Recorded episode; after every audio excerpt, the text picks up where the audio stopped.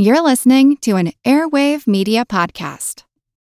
Another day is here, and you're ready for it. What to wear? Check. Breakfast, lunch, and dinner? Check. Planning for what's next and how to save for it? That's where Bank of America can help. For your financial to dos, Bank of America has experts ready to help get you closer to your goals. Get started at one of our local financial centers or 24-7 in our mobile banking app. Find a location near you at bankofamerica.com slash talk to us. What would you like the power to do? Mobile banking requires downloading the app and is only available for select devices. Message and data rates may apply. Bank of America and a member FDIC. Hello, comrades. I'm Roberto. And I'm Brendan, and together we're the hosts of Tsar Power. Our friends from the Censorship Bureau have asked us to investigate the Queen's podcast due to their infractions on using curse words on their show. If you don't like cursing, then disclaimer this show isn't for you. Roberto, begin the investigation. Oh, hello, friends. Yes, we're investigating. Oh, you're paying the fine. This fine will ensure that we write a fantastic report that says you, in fact, do not swear on your show to the Bureau. Okay, Brendan, I have finished our investigation, and the Queen's podcast has no infractions. May you tell their audience about us? If you like the Queen's podcast, you may like Tsar Power, where we rank the Russian rulers from Rurik to Putin. The only lady we've covered so far is Olga of Kiev, and as of now, she's the leading favorite, so check us out. Tsar is spelled T S A R. But beware, if you hear a knock on the door, the KGB may make your stay a bit more permanent. Hi, this is Katie. And this is Nathan. And you're listening to Queen's Podcast, the show about badass women in history.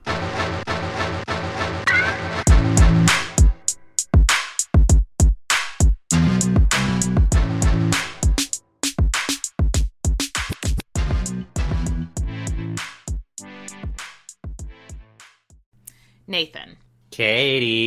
Katie. That was Ooh. not that was not how I sing. So- Hello. sorry. Hello, sir. That was beautiful. Uh yeah, Nathan, we are heading back to Mother Russia with this episode. I am so excited about this one.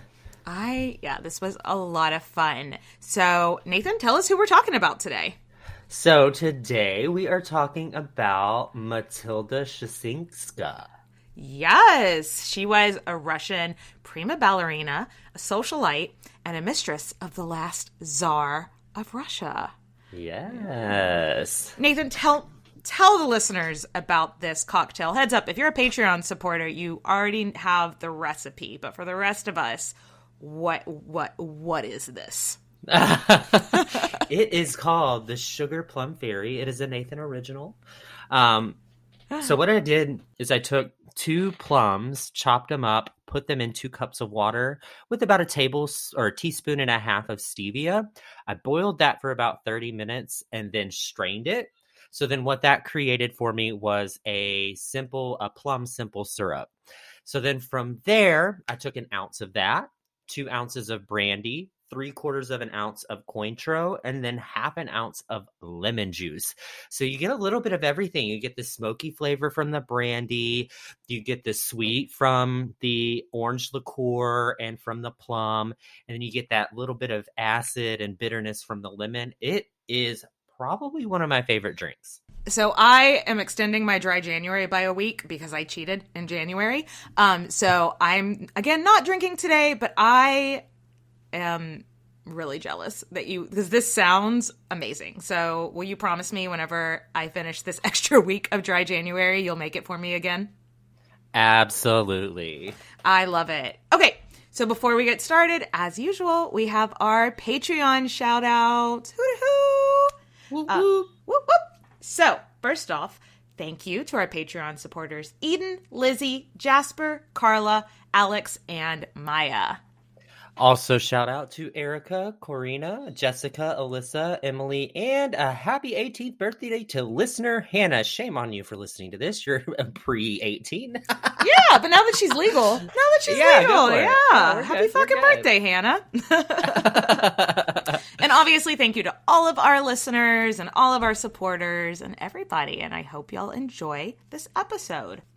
Okay, Nathan, tell us about the early years of our next queen. So Matilda Felix Sanova. Okay, guys.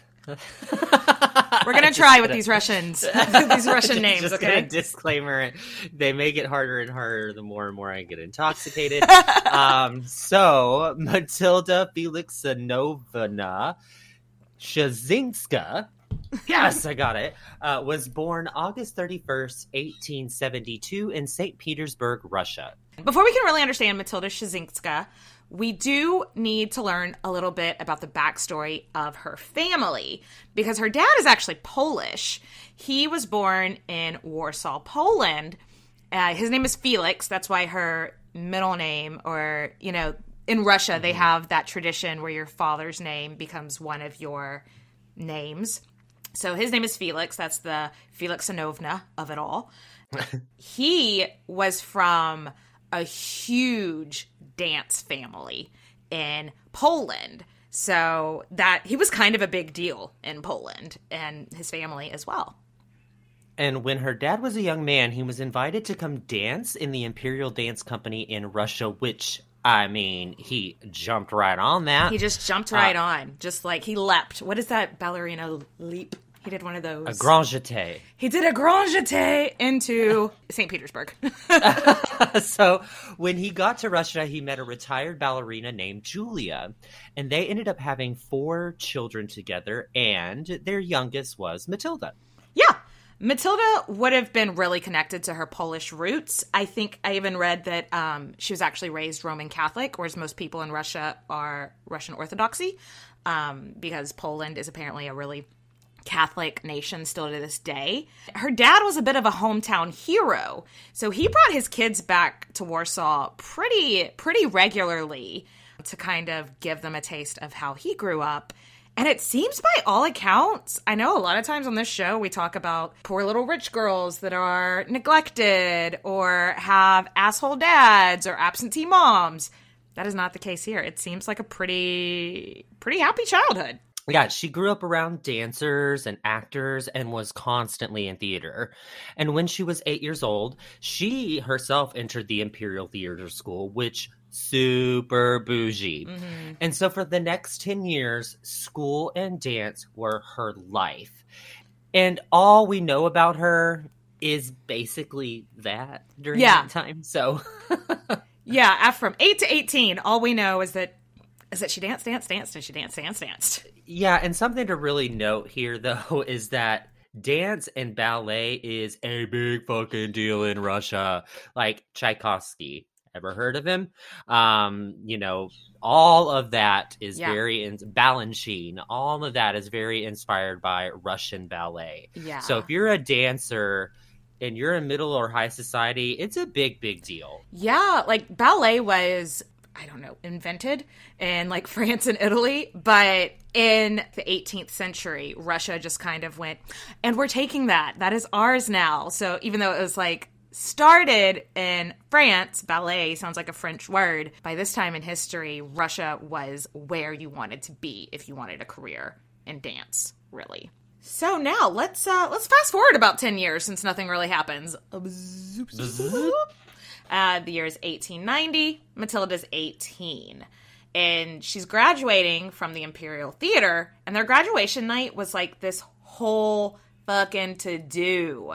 For graduation each year, they would put on this show, and the royal family attended it. Can you imagine how, like, how stressful that would be? Like, your graduation is in front of the fucking emperor and empress and their family. Yeah, don't trip and fall, please. That would that would be very very. Ooh, that's a that's a that's a term. That is a term. Yes. Ooh. Yes, absolutely. if you're not a thespian, you don't get it. uh, but yeah, this was also the way that they were like introduced in to Russian society, to the nobility, because you know nobility, high society, and theater and ballet specifically was very connected. Yeah, and after the performance, Matilda and the other in the graduating class were invited to come have dinner with the imperial family. MBD. And yeah, right. And the czar, guy named Alexander III, the czar thought Matilda was just the best. the bee's knees. Yeah, he told her that night of her graduation that she would be the glory and adornment of the Russian ballet. Okay. Yeah, Hell. right? Fuck. Talk about a confidence boost. I mean, right? Right? and so then he's like, I want you to meet somebody. And the czar, which if you're if this is your first episode that you've been listening to for um that takes place in Russia, czar means king. It's Yes. it yeah, it's the like it comes from Caesar. Anyway, the czar is like, I need you to meet my son, Nicholas. So he's arranging like a meet cute because he's thinking if my son, his son Nicholas is very shy, he's thinking maybe if he gets some ballerina business, he'll come out Oh, of his shell a little bit. Is that what we're calling? Ballerina business, yes. Does she does she grand plie on his eggplant? Sorry, I had to. I had to. There may be a couple of other ballet references. That's why we love you. yeah. So Matilda was 18 and Tsar Nicholas was 22. So that's not a super weird age gap. And they start crushing did- on each other immediately. Yeah, they hit it off right away. And though there was no like sexy time for quite a while, over the next few months there was a lot of flirtation. Matilda wrote in her memoir about how that summer the imperial family would come to see just every performance at the Mariinsky Ballet Company, which is where she immediately got a job out of college. Also, it was like that was the best case scenario where she the Mariinsky Ballet Company is where everybody wanted to go work. Imperial family is there like every weekend basically. And she wrote in her memoir that she would peek out behind the curtain. She'd see Nicholas and get all flustered and get butterflies in her stomach. And then Nicholas would see her and start blushing. It's all very. Oh, young love. Yes, it's very, very cute. Uh, quick recap about Tsarevich Nicholas. We've met him before on our Alexandra Fyodorovna episode, but he wasn't that young just yet. Yeah. Nicholas is the son and heir to Alexander, but he's really not that fit to be heir. So, Yeah. not a good fit. If you haven't listened to it in a while, maybe go back and listen to our Alexandra Fyodorovna episode after this. But spoiler alert, he, yeah. Mm. Being Tsar wasn't great for him. He is sweet. He is shy.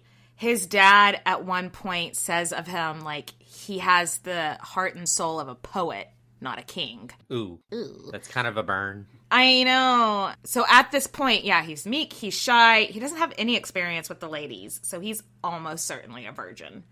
We seriously doubt Matilda had any boyfriends before this either, so they're both inexperienced and puppy love, and also he is handsome and sweet and adorable, and Matilda's just a little smitten kitten. Oh, I love this meow. So there was one really cute story from her memoir where after a performance, Nikki came to chat with her. So then after that, she needed to go get changed. So she was kind of running back to her dressing room and then smack. She ran into the emperor who then laughed and was like, Hey, you're blushing. Have you been flirting with my son again? And then he winks at her. So, OMG, so adorable. They are precious. Um, Nicholas has journal entries from this time too, in which he calls her the code name Little K, which I love. Okay, yeah, not to be confused with Special K. Those are different. No, different. very different terms. Whole different thing.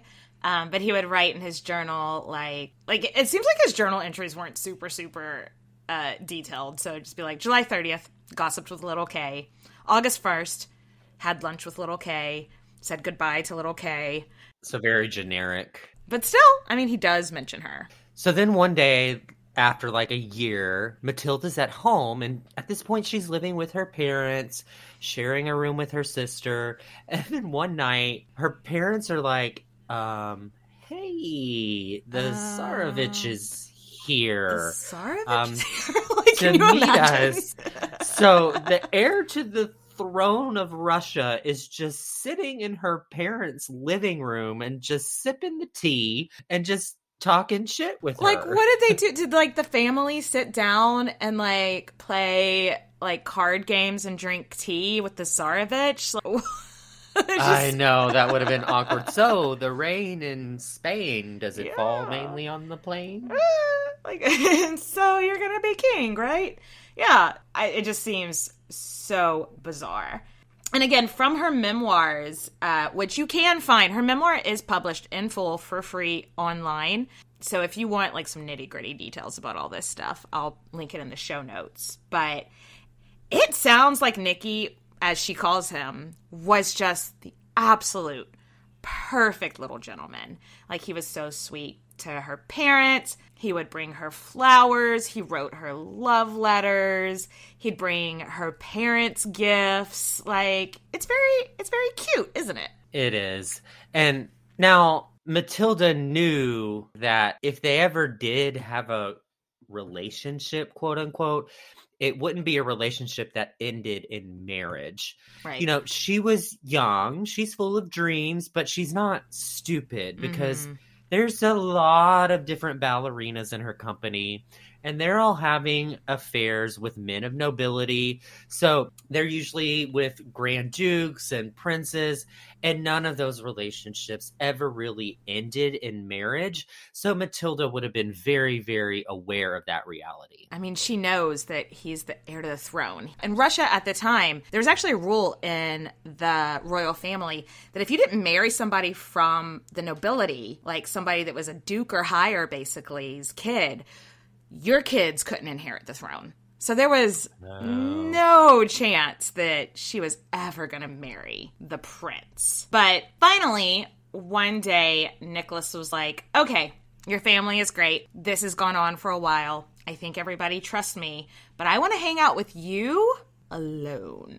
ooh bow chicka wow wow Bone down. so he buys her a villa for her to move into.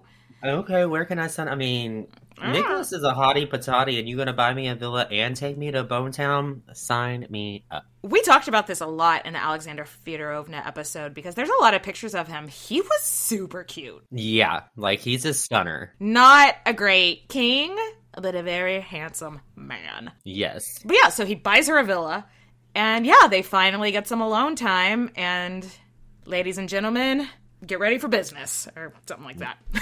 We're open for business. There we go. yeah, and by open for business, we mean her legs were open for business. Yes. Um, and the and do business not blame her. was his dick. Euro. so Dad Felix hated this. He told her, Look, he's not going to marry you. You know that, right? And she was like, Duh, but I don't care. She's 19. She's never been in a relationship. She's naive. And a prince just bought her a villa, honey. A villa.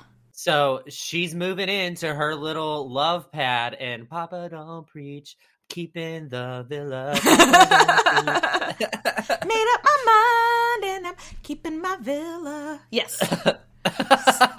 So, while she's got little heart emojis in her eyes, I think that's a good time to take a real quick break, top off our drinks, and then we'll come back and spill the rest of this royal tea. yes. When you need mealtime inspiration, it's worth shopping Kroger, where you'll find over 30,000 mouthwatering choices that excite your inner foodie. And no matter what tasty choice you make, you'll enjoy our everyday low prices, plus extra ways to save, like digital coupons worth over $600 each week. You can also save up to $1 off per gallon at the pump with fuel points. More savings and more inspiring flavors make shopping Kroger worth it every time. Kroger, fresh for everyone. Fuel restrictions apply. I'm Helena Bonham Carter, and for BBC Radio 4, this is History's Secret Heroes, a new series of rarely heard tales from World War II. They had no idea that she was Britain's top female codebreaker. We'll hear of daring risk takers, What she was offering to do was to ski in over the high Carpathian Mountains. Of course, it was dangerous, but uh, danger was his friend. Subscribe to History's Secret Heroes wherever you get your podcasts. And we're back. We're back, And- darling. Yes.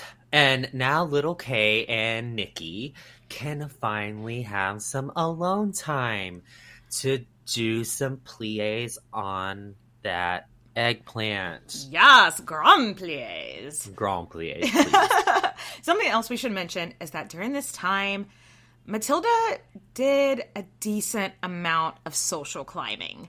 People were gossiping, and gossiping got people's seats in the theater in the ballet, and they wanted to see the Tsarevich's mistress. Because of this, she was getting more and more roles.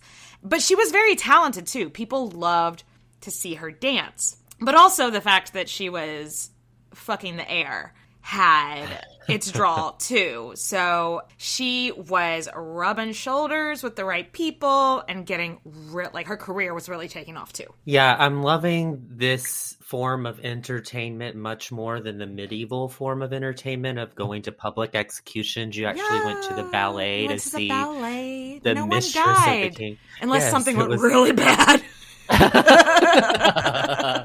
Nine times out of ten, no one died at the Russian ballet. Probably a little more than nine times out of ten, I. Uh, so, for two years, little K just lived her little dream.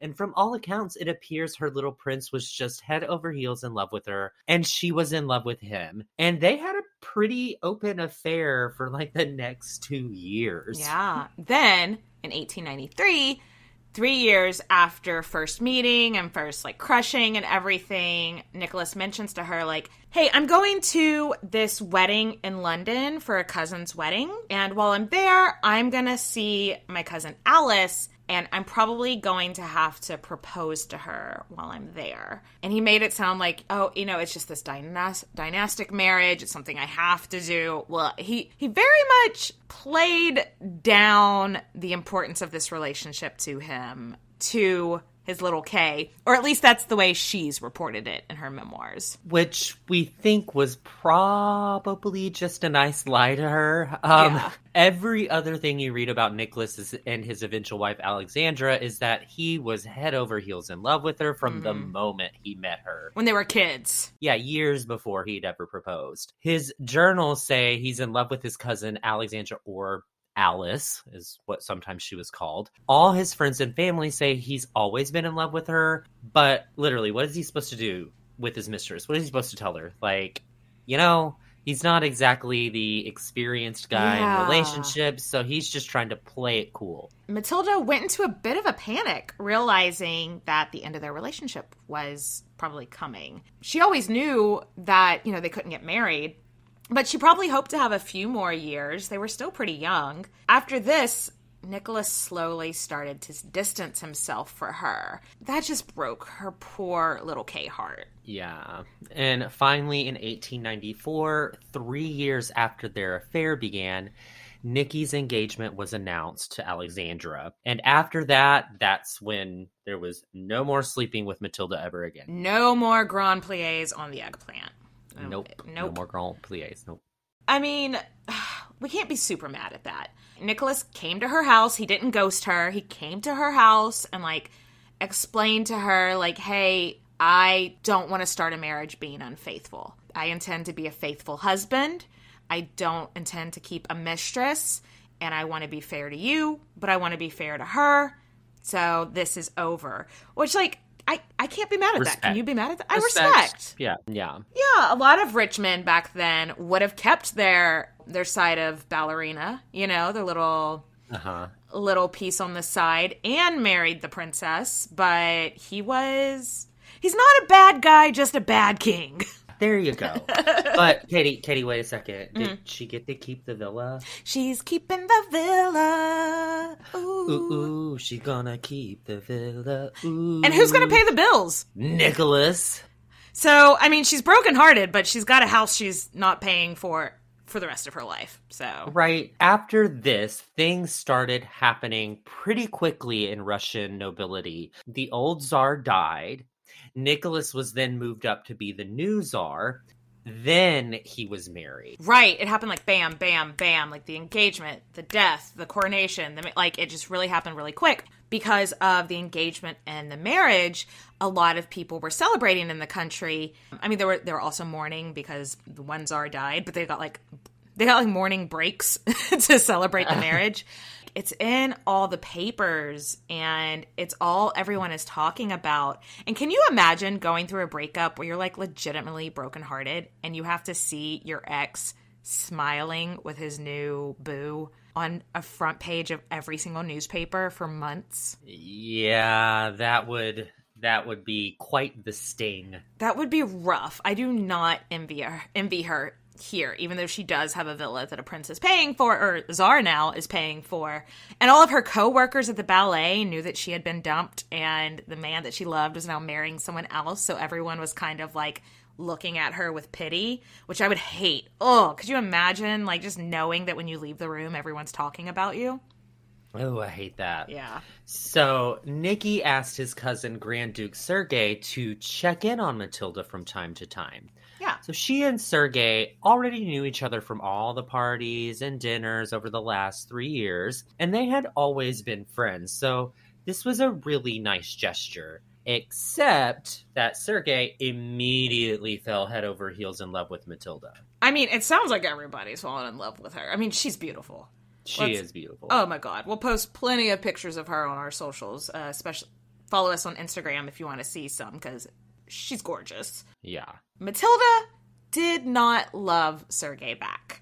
She was probably pretty fucked up emotionally. I mean, going through your first breakup when you're still like in love with the person, she probably needed therapy. You know, like Yeah. Sergei was very sweet and he kind of looked like Nicholas. And they were first cousins. What she viewed as the most important thing though, like she went into like I need to focus on my career.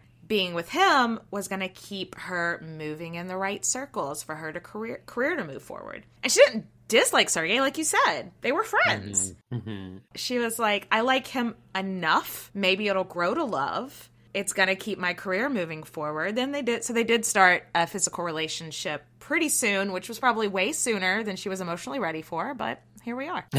So let's meet this new boyfriend, shall we? Yes. Grand Duke Sergei Mikhailovich was a first cousin once removed of Tsar Nicholas. So Sergei would have been about 25 and Matilda was about 22, so nice. Yeah. Uh, he was raised by a very wealthy but horribly unaffectionate family. Oh, his parents did not like him. His parents enrolled him in the military at two weeks old. Excuse me, what? Two weeks old. Babies don't need guns. Babies don't need jobs. Babies don't need guns. Babies don't Babies need don't need military ranks. Babies don't need any of these things. but somehow, even though he was emotionally neglected as a child, he did grow up to be a pretty sweet guy. He was thirsty for love. And so I think Matilda was probably thirsty for love too. Like it just kind of it worked. Yeah. Also, he was very good looking. Blonde, blue eyes, six foot three, very good shape. Look, what we're getting at is that Matilda could have done a whole lot worse with this rebound guy. Like, way worse. We've seen like a 22 year old marrying a 50 something year old. Mhm. So we are very happy about Doing this. fine. So something else she probably really liked about Sergei was he was the president of the Imperial Theater Society. How convenient. Which gave a lot of funding to theaters, ballets, operas all throughout Russia. So Mhm. Matilda's career, which had always been promising, really took off after the relationship with Sergei started. Also, like, yeah, she danced the ballet, but like when she, her career was still at this point, she was a lot of times a background dancer in the operas as well. So he got her more and more parts, so she just got more and more exposure. The year after they started dating, Matilda was awarded the title of prima ballerina. Oh, yes. Yes, that is really as a dancer. I mean, it's like the highest you can shoot for, right? Yeah, it is. I mean, the same thing goes for an opera. Like you Yeah. have the prima donna, who's the, Oh, is that what that means? Yeah, the, The lead lead, singer? Ah. female singer. Yeah. So whenever you're the prima, it's the first, the lead. Essentially. This was fucking huge, so she is at the top of her game. However, not everyone thought that she should have this title. Yeah, not that she wasn't good. Right. Not at all. She was a great dancer. She was uh, the first ballet dancer to really make the famous move in Swan Lake, which they actually still use to this Mhm. day. She did 32 fouettes in a row, which, if you're not a dancer, that's whenever they do the spins with like one of their legs out and they Yeah. just keep spinning and It's the spinning pirouette. and spinning and spinning and Over spinning and and over spinning. and over and over. Yeah, uh, talk about getting dizzy. Don't be hungover while doing that. Um, I couldn't do it stone cold sober, Nathan. I know, Like- right? I googled it. Yeah, because like you said, it's still a part of Swan Lake where they do the 32 fouettes, which means to whip in French. yes. I mean, yeah, it's still a part of it, so it's easy to find people doing it on YouTube. It made me dizzy just watching it. Like Yeah, that and- is a lot of that's a lot of mo- that's a lot of spinning. And for her being the first one to Yes. do it back in the day, people in the theater were like, "What, the, the fuck, fuck did she just did do?" she just do? Like honestly, it was a huge deal, and yeah, hashtag first. So what we're getting at is she was a good dancer, but, Right.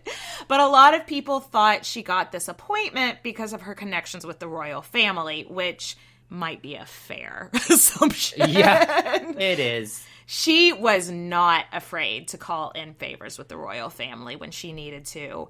So, I mean, yeah, it's probably a mix of talent and connections, but isn't that most people in show business?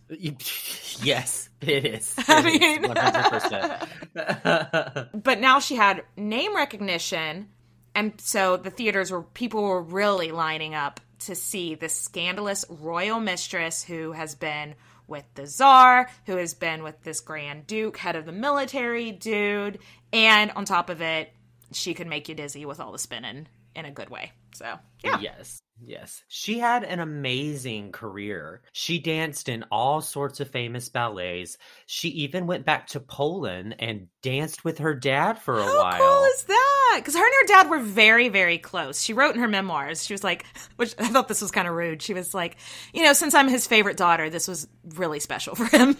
Oh my gosh.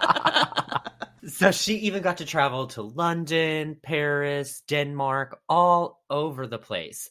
She got to dance for all kinds of important people when they came through Russia. So we're talking kings, Yes, queens, dukes, Yes. prime ministers, Oh my gosh, presidents, so important. you name it. Yeah. When people came to Russia on diplomatic meetings, it was like, yeah, and now we're going to take you to the ballet to see the famous little K. Though I guess no one was calling her that anymore. She was rising to fame in her own right, but she was still a bit obsessed with Nikki. Every time she'd see him, she'd go home and write in her journal about like he nodded at me, he still thinks about me. And like maybe he did. Maybe to me it read as someone who's just kind of still not past it, which made me a little Yeah. sad for her. For sure. Like I think maybe the relationship meant a lot more to her than it did to him. Yeah. But maybe I'm wrong. Maybe he did like nod at her in like a certain way that like was she knew meant something more than a nod. I don't know. I don't things were so rigid in like imperial Russia that like maybe we're not getting the significance of that, you know? I think I think things are still pretty rigid in Russia. You you you not wrong. so let's fast forward to the turn of the century. Ooh. It's 1900, and Matilda has been dancing professionally for 10 years now. And she decided, you know what? I need to celebrate my career. Yes. So she wanted a benefit show. Love this. This is so extra because like what benefit shows usually were were to signify someone signify someone's retirement. So a dancer would perform all their famous pieces. It was like a celebration of their career. Everybody would come. They would get flowers and gifts from the imperial family. And then afterwards, they'd have a big party in that dancer's name. And then the dancer would retire. So Matilda went to the board and was like, you know, I want to celebrate my 10 years by having this benefit. And they're like, OMG, honey, baby girl, are you retiring? And she's like, No. No. I just What made you think that? I I, just just want want- a party. I just want flowers. like I, I want gifts from the imperial family. No. so she was told no. so she ended up speaking to their manager, aka her boyfriend. The, the guy that she was sleeping with. yeah. Long story short, she ended up getting her 10 year benefit show without having to retire. I fucking love that. It was a huge party. She received 93 bouquets of roses. 93 bouquets. Very precise. And like I said, at these benefit shows, they would get a gift from the imperial family. And so Sergey gave her this brooch, and she was like, This is from Nikki and Alexandra. And the Empress told me she picked it out herself and wanted me to give it to you and send her best regards. And so, like, I kind of wonder if Sergey made that up. Oh, just to kind of Make it seem even more special because, like, unless Alexandra didn't know about Nicholas's relationship with her, why would he? Why would she be buying Matilda a brooch hand picked out herself? You know. Yeah, no, that does make sense. Hmm. Anyway, that's Anyway. speculation. a few nights later, she held a small dinner party at her home to celebrate. So she writes in her memoir, This is the night that changed my life, which is very Nathan to say. Yeah, very dramatic. um, so Sergey invited a few of his cousins that Matilda had met before. And now, hold on to your butts, ladies and gentlemen. Mhm. Grand Duke Andre has entered the chat. From the moment Matilda saw Grand Duke Andre Vladimirovich, she was like, Who the fuck is that fine piece of ass? so let's meet Andre. Grand Duke Andre, another one of the Tsar's first cousins, is seven years younger than Matilda. So that's a change. These the I other know. guys have been older than her, not by much. I love this. I love Yeah. this. She's just moving through this family like it's nobody's business, and Right. I love it. right. Turning the page. Next. Next, yes, like what Grand Duke can I get in my bed next? Love it. Andre was the youngest of four boys, and he was a mama's boy. His mother is his best friend. Nathan, I actually think we should cover his mom on Patreon. Think that would be Ooh, fun. that would be a good one. yeah, yeah. So, unlike Sergey, Andre was raised in a very affectionate household. Obviously, he's a mama's boy. Yeah. So, parents, very loving, family, very tight knit. But unlike his cousins Sergey and Nicholas, Andre kind of didn't care about any of his royal duties. Like, Nicholas cared about him, and he just wasn't good at it. Yeah. Um, Andre just didn't give a fuck. Yeah. Um, so he didn't want to be in the military. He didn't care about meeting with diplomats. He's just not into politics. He likes art. He likes wine. He likes chilling, which hard saying. Hey, yeah, he is the youngest son of a youngest son or something like that. He's like, I'm never going to be czar. Why don't I just do the things I like? And one of the things he liked was Matilda. And Ooh. Matilda liked him very much as well. And it wasn't long before the two of them were sleeping together. Oh, okay. So she broke up with Sergey. Hard nope. Hard Oh, nope. She continued. Love this. Yes. she continued to see Sergey, who was very, very protective of her and was still like paying all her bills and everything. And she started a relationship with Andre. And this went on for 17 years. what? She was a mistress to both of these these first cousins who are both grand dukes in the imperial family. Both of the cousins knew about the affair. It made family reunions very awkward, but they made it work. oh gosh. So in 1902, at the age of 30, Matilda has a baby boy, and the father was. Where's Maury Povich when you need him? You are not the father. Uh, her son, named her son Vladimir, and that's Andre's father's name. It was almost certainly actually Andre's son, but we, yeah, we just didn't have any real way of knowing. But Sergey was officially, she was only Sergey's mistress. Like, even though the whole family knew about the sleeping with both of the Grand Dukes, it wasn't like an open thing. So Sergey was like, I know it's probably not my son, but I love you and I want to be a dad. And I think I'd be a good dad. And I'm going to support this child and I'm going to continue to support you. And what is she going to say? No. You know, like, yeah, right. Because it would have been a huge scandal if Matilda had been like to the world, like, actually, I have also been sleeping with the Tsar's other cousin, you know? Yeah. So they called the little boy Vova, not to be confused with Volva. Nope. Um, Whole so different call- so they they called the little boy Vova, and Matilda was so in love with him. Yeah. About six months after Vova's birth, she went back to work. But honestly, at this point, her star's starting to fade a little bit. There are new dancers, and I mean, in modern day terms, dancers' careers don't last that long at Yeah. all. Yeah. You're lucky to make it 10 years because of just the sheer Well, you put your body through. that you take on your body. Yeah. Yes, Your knees are screwed, your ankles are screwed, everything hurts. So it makes sense.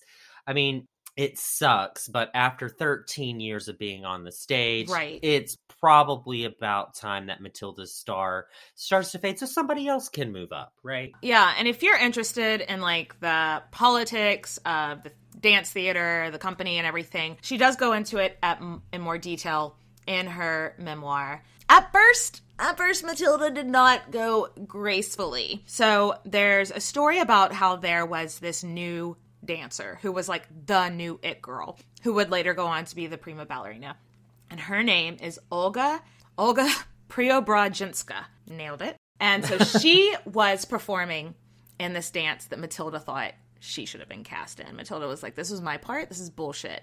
That Olga got it. At a different scene in the show, there were uh, chickens, and while Olga is performing like the ending number of this play, Matilda goes and lets all the fucking chickens out of the coop. Live theater. Fuck. Oh my gosh. Olga is like doing her performance, and all these chickens run on stage. I guess Matilda thought that Olga would just like die of embarrassment, and Olga just kept dancing. She just kept, and the crowd, Yes. the crowd loved it. They were like, "Oh, good for her, good for her! Oh, she could dance through anything." So it kind of backfired on Matilda. It was Yeah, moral of the chaos. story don't be a dick. Yeah, moral of the story: don't be an asshole. so sadly the next year her dad felix died which absolutely devastated her as the favorite daughter of the family um, she and her dad had a really close relationship so th- it was pretty rough on her yeah she needed a break at this point you know? When something like that happens you just need to call it a day for just a little bit of time to take some time off for yourself. So at this point she starts performing less and less. Yeah, maybe the theater, maybe like dancing just made her think about her dad and like she needed time to grieve. Yeah. Let's do some major fast forwarding here because a lot of history happens and we don't have long enough to go into each one of these historic events. So we're just going to give you the high points of the next 10 years because it was not great for the Russian royal family and nobility. nope So there was the Russian Japanese War, which was bad. Bye. There was Bloody Sunday, a peasants' peaceful protest that ended up with 200 unarmed people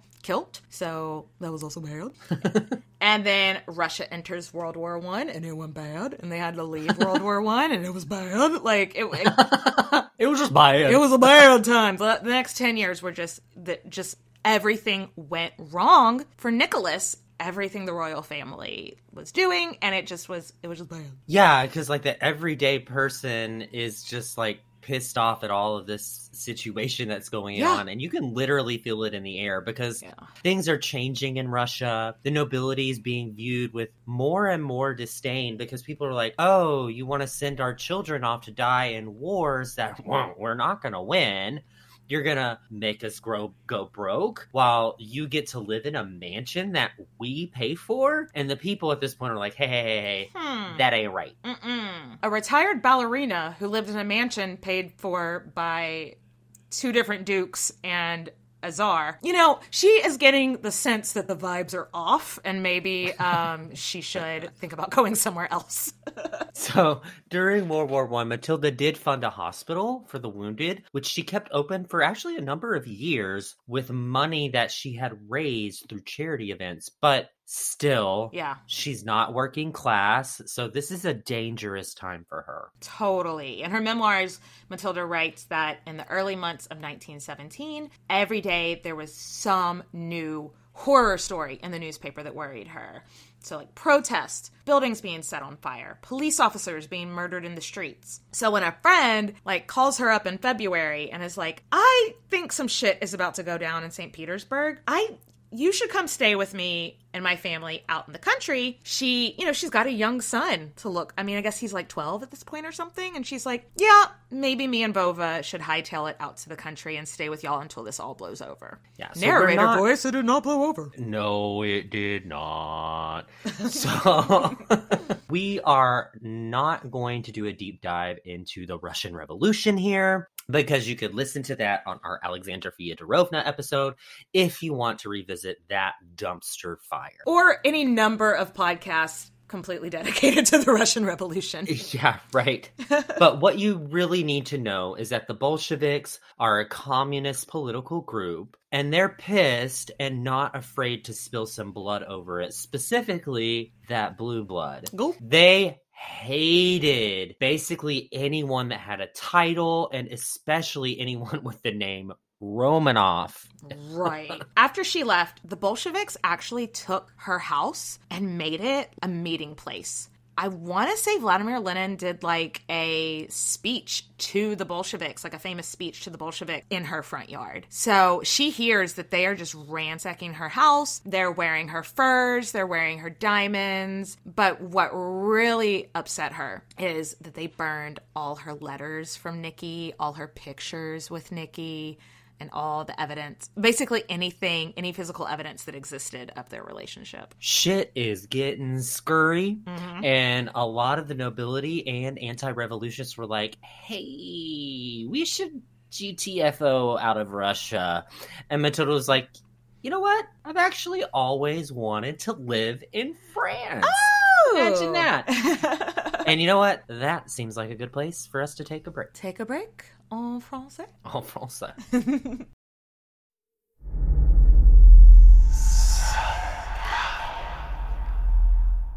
Hey y'all, spooky season is here. And if you're looking for a show to whet your appetite for a little haunted history, then I'd like to invite you to check out Southern Gothic, a chart topping history podcast that explores some of the most infamous legends, folklore, ghost stories, and hauntings of the American South. We've covered all sorts of stuff from the Bell Witch of Tennessee to the disappearance of the Confederate submarine, the H.L. Hunley. Not to mention our deep dives into the local lore of some of America's oldest and most haunted cities, like New Orleans, Charleston, and St. Augustine. So, if you're ready for a little good old fashioned Halloween storytelling with a commitment to quality historical research, then be sure to check out Southern Gothic today. It's available now on all your favorite podcast apps. Hello, everyone. It's Takuya here. And I'm Gabby. And we are the hosts of History of Everything, a podcast which you can probably guess by the name is, well, I mean, it's about everything. Do you want to know why people thought potatoes were evil and would give you syphilis? Are you curious about all the stories of the terrible and stupid ways that people have kicked the bucket over the years? Do you want to hear tales about all of the different badasses of history and the lives that they had brought to life? Well, if so, then look no further. History of Everything is just the right podcast for you. It's available on Spotify, Pandora, and anywhere else that you get your podcast from. Join us for some fun and just see how weird and wacky history can be.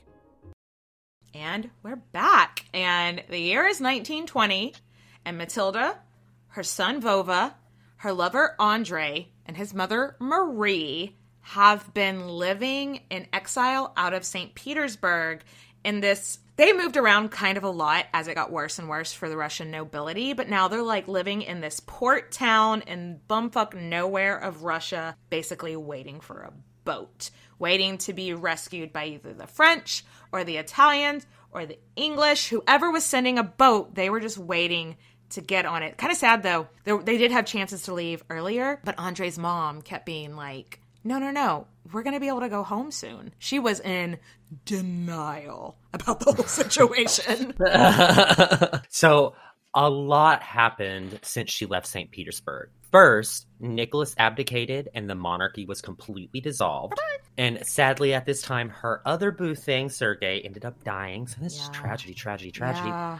And he had told Matilda basically, hey, I'm not leaving St. Petersburg. I'm not leaving Russia. You know, this is all gonna blow over.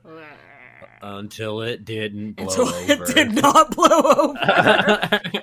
On July 18th, 1918, Nicholas and his entire family were assassinated. Oof. Then the following day, Sergei, who had been, I believe, being kept by the Bolsheviks in a labor camp, him, along with four of his Romanov cousins, were all assassinated as well. Like they are just trying to wipe out the entire the entire Romanov family. Roman off with their heads. Romanov with their ah. heads.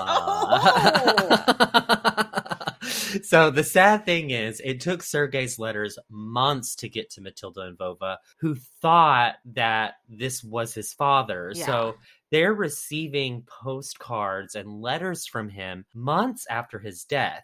I mean, they would have gotten news of the assassination on the Mhm. radio, but they weren't convinced because they're still getting postcards and letters from him in the mail. So, I mean, I get it. I get why they would have been You're like confused. you're like, that. what do I believe? Like, first of all, there's just denial that no, that couldn't have possibly happened. But then also, like, they could be just saying they killed everybody. You know, like, yeah, it's Mhm. that's sad. So the boat couldn't come soon enough, and when it when a boat pulled into the port on February 13th, 1920, so like Matilda. Her son, Andre, and Andre's mom got on that fucking boat. I think they basically had to pull Andre's mom onto the boat, kicking and screaming, because her oldest son would have been next in line to be czar.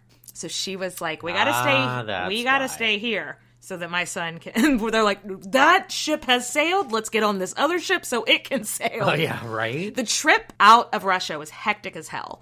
It's long. They made a whole bunch of stops. I think they stopped in like Constantinople and Italy and all these places. It was crowded. They couldn't bathe. It took like a month to get to France. It was, oh, it sounds stressful. Yeah, but after a month of traveling, finally arrive in France. Bonjour. yeah, bonjour. uh, during World War One, the Tsar had ordered all Romanovs to sell their international personal property. So Andre had bought a villa in a French seaside under Matilda's name. Sneaky, sneaky. which- Really sneaky. uh, but that's where they ended up living now. But they probably never envisioned it to actually be her primary residence. Right. So now she's having to share cramped living quarters with her traumatized teenage son, her lover, her lover's overbearing mother, who does not approve of Matilda, but is like, okay, bitch, you want to live in a villa or what? You want to get back on the boat and go home and want- get killed? You want to get No. killed? You want to live in the ocean? Then sh- that's what I thought. Shut That's the fuck what I thought. it's technically my villa since it's in her name, and they're not married. So if she wanted to kick Andre and his mom out, she legally could. You know, She could have. it was cramped, but it was safe. No one is hunting them down trying to kill them. You know, and there was a huge influx of people moving from Russia to France at this time. Fun fact: the the phrase or the name of the drink "White Russian" comes from this time. The um, anti-Bolsheviks Russians because they carried a white flag. Like the Bolsheviks were red. The people who were like, "Hey, let's not kill everybody," were the White Russians. So, Ah. so cheers. cheers question mark Uh, so arriving in france they were basically penniless which isn't something a grand duke is particularly used and equipped to dealing Right. with but there were a lot of other exiled russians in and around their town some which had already been there for about two years so everyone kind of pitched in and helped each other out and built a community And then a few months later, Andre's mom died. I don't think of anything traumatic or anything. I think she was kind of old. But uh, her name was Marie of Mecklenburg Schwerin, and she's really interesting, but we don't have time to go into that. All you need to know is she is now dead, and there's one less person in their cramped villa. But that means that Andre feels like he can marry Matilda without being judged by his mother. Mm-hmm. So, not exactly the romantic proposal that we're looking for. I love you so much, and mom is dead. Will you marry me? Yeah, right? and then the two get married in a Russian Orthodox church called the Church of St. Michael the Archangel in Cannes, France. Yes, this church is beautiful. I Yeah. will definitely put it up on. I love Russian architecture. I know that's why I want to visit Russia, but they are so, so- homophobic. It's so over the top and it's so ridiculous, and I love it. And this church is beautiful. After this, Matilda got to use the title princess. Like we said, Andre's brother is now officially the head of the Romanov family. He's not living in Russia because he didn't get killed. He didn't want to get killed, so he's like, I don't know, maybe he's in Italy. I can't really remember. He had to give her the permission to use the title princess now, uh, which seems pretty useless at this point. Yeah. But whatever makes you feel fancy, girl. like, all right. and her son was given the last name Romanov because he had never officially got to be called a Romanov before. But now Yeah, he is. don't go to Russia because Romanov with your head. Mm, Um, Romanov with your head. That is so good. That is so clever, Nathan. So, side note, there are all kinds of rumors that Matilda's son was actually Nicholas's, or that she had a secret baby um, with Nikki that she adopted out, but we're not buying it. we know she had no qualms with calling in favors to the royal family. I feel like if she had had a child with Nicholas, she she would have been loud and proud about that shit. Exactly. So, eventually, money got real tight. So, they sold the villa. Oh. And moved to Paris, where Oh. Matilda opened up a dance studio, which perfect. Yes, what a good job for her. I know. She had over 100 students, and her school was regarded as a very prestigious place to study ballet. And that was her life for you know, they did have some financial troubles cuz coming from their background, they had never taken money any money man- management classes. They never Yeah. knew how to. So they did have financial struggles, but they were together for the rest of their lives. When she was in her 60s, Matilda was invited to go to this charity event in London and do like this charity dance and it raised lots and lots of money. It was a huge success. Um, she chose to do this Russian style dance that she hadn't done since her time in St. Petersburg, and it raised a lot of great money for charity. And she actually chose that specific dance because it was the last time, the last thing that she danced on a night when Nicholas came to see her at the ballet before he abdicated. So it was the last time he had seen her. And so she's like, I'm going to do the dance. That was the last thing Nicholas saw me doing. So she was, to the last minute, very, very sentimental about their relationship. Let's dance the last, The last dance dance, tonight. Yes. So she, she sang Last Dance. and she Um, sang Last Dance. and did her Grand Prix. Did you say Grand Prix? Prix. the It's like a Prius. Prius. It's, it's a Prius. It's a plie. I don't know. but however, Matilda did live a very long life, and she ended up passing away on December 6th of 1971. So she would have been aged 99. Which is something it, not a lot of people, there's a lot of people that lived in Russia and from her time whose lives were cut very short. So she, considering everything, well, actually considering nothing, that's just a long life period statement to clear Period. sentence. Yeah. Period. Yeah. So that is the wild life of Matilda Kschessinska. So That is such a cool story. hope you guys enjoyed that. Nathan, merci for coming on this journey with me. De rien. Ooh. Said you're welcome. Ah. That's All that right, French guys. class that paid off. Mhm. Mwah, mwah, mwah. Catch y'all later. Bye, guys. Cheers, bitches.